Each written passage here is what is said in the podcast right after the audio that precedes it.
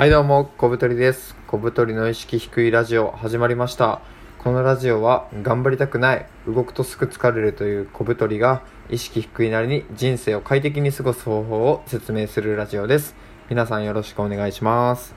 はい。今回はですね、副業についてちょっと話をしていきたいと思います。えー皆さん、副業って聞いてどういうイメージ持ちますか？なんかこ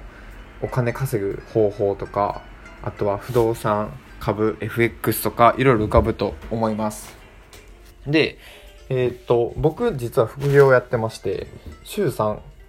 えーっと、ブログやってます。で、週4会社員をしながら、まあ週3ブロガーとして、まあブログ記事を書いてるっていうような感じですね。で、まあ2つ合わせて、まあ収益、まあ収入にして、なので、なんかこう、言えばパラレルワークみたいな。パラレルっていうのは、あの、並行っていう意味なんですけど、まあ、複数の仕事をやってるという意味で、パラレルワーカーと名乗っております。で、副業に関しては、なんか本当に、副業、政府が副業解禁したりとか、副業推奨の会社が出たり、っていうような流れが来て、まあ今後副業どんどん増えていくんじゃないかなっていうのは、なんか本当に感じられますね。なんかいろんな働き方を採用する会社も増えてて、副業ができること前提に会社選ぶ人もいるので、割とパラレルワークとか副業っていうのは今後増えていくんじゃないかなと個人的には思っています。で、今回どんな話をするかというとですね、まあ実際に副業をしてる僕がこれからま副業をやる人に向けて何をすればいいのかっていうのを説明していきたいと思います。で最初にやることはやっぱり何を選ぶかってことですね副業で何を選ぶか。もう何でもいいんですけど副業やりたい。例えばあの仕事終わってあの居酒屋で働いてもそれ副業ですしなんか YouTube で動画アップして YouTuber として生きていくっていうのも副業ですしもう何でも OK なんですけどまあその時に選び方として3つの基準がありましてそれをクリアしてることをやった方がいいよと。でさっきなんかこう例で挙げた居酒屋で働くとかっていうのは正直あんま良くないですね。今なんで良くないかっていうのは説明していきます。はい。でえっと副業を選ぶ3つのポイントなんですけどまず1つ目、えー時間労働を選ばないっていうことですね。これは、まあ、どういうことかと言いますと働いた時間に応じて賃金が入るような仕事はダメだよってことです、まあ平たく言えばあれですね時給で働いちゃダメってことですね。なんかあのさっき言ったバイトやるとかかい例えば女性で昼 OL やって夜はそのあのキャバクラで働くとかっていうのも、ま副業に当たると思うんですけどそれはちょっと時間労働になっちゃうあんまり良くないよっていうことです。でなんでかって言ったらその時間を切り売りして賃金をもらうっていうのはそれってあの会社で残業すればいいじゃんっていう話なんですよね。なんかこう長期的に見てその自分の価値が上がらないというか結局あの自分の持ってる時間をなんかこう簡単にお金に変えてしまってるのですごいもったいないよっていう話です。副業で稼いでるって言ってても時間労働してたらそれ残業めっちゃしてる人と一緒だよっていう話ですね。なので時間労働は選んじゃダメってことです、まあ具体的にどんなこと選べばいいのっていうのはまた、えっと、最後にまとめて説明しますね。で選ぶポイント。その2つ目、えー自分の価値が蓄積されること。これはちょっとあの難しいかもしれないんですけどあのできれば今後自分が生きていく上で価値になるようなことがゲットできる副業を選ぶべきです。例えば僕のやってる、まあ、ブログ、まあ、これラジオも言えば副業なんですね、まあお金は収益発生してないんですけどまあなんかこうサイドサイドビジネスじゃないかな。まあ、会社以外の活動としてやってるので、副業と認定しますね。で、自分の価値が蓄積されるっていうのは、例えば、あの、ネット上で知名度が上がるとか、ファンがつくとかっていうことが、長期的に見てやっぱり必要になるので、あの、名前が出ることとか、その分野で有名になるフォロワーが増えるとかっていうことを選ぶべきです。なので、なんやろうな、なんかその、あんまり名前、それこそ、居酒屋でバイトとかしても、個人の価値は蓄積されないじゃないですか。強いて言うならあのホール作業が上手くなるぐらいで。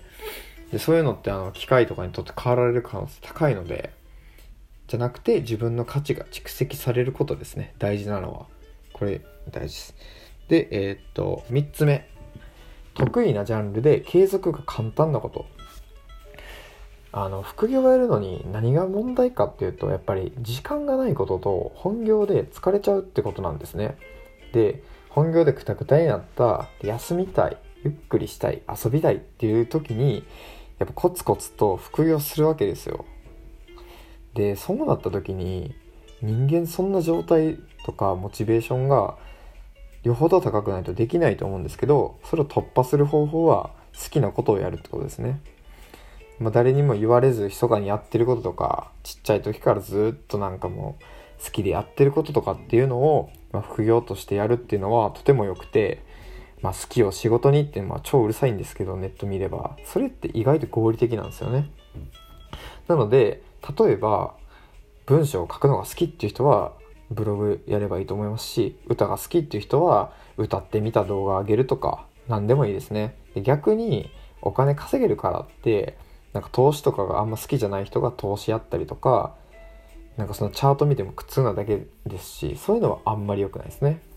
はいえー、と3つまとめます。1つ時間労働を選ばない。2つ自分の価値が蓄積される。3つ得意なジャンルで継続が簡単であること。というのを踏まえた時にですよ。じゃあ具体的に何がいいのってリスナーの方思うでしょう。ズバリですね、えっと、僕はブログっていうのはある意味最強だと思うんですよね。これ全部、まあ、3つ目は人によるんですけどまずブログで稼ぐっていうのは時間がいる時間労働ではないですね。僕の場合は正直あんま記事書いてないんですけど今昔書いた記事が資産になって、まあ、月何万っていう収益を今生んでくれてます。なので時間を超えた資産労働ですねブログの記事を書くっていうのは。で2つ目に関しては自分の価値がブログで蓄積されるかどうかもう彼完全蓄積されますよね例えば僕であれば Twitter のフォロワーの方いらっしゃいますしブログの読者さんっていうのもあのいらっしゃいますでその人たちになんか欲しいものリスト公開した時に送ってくれ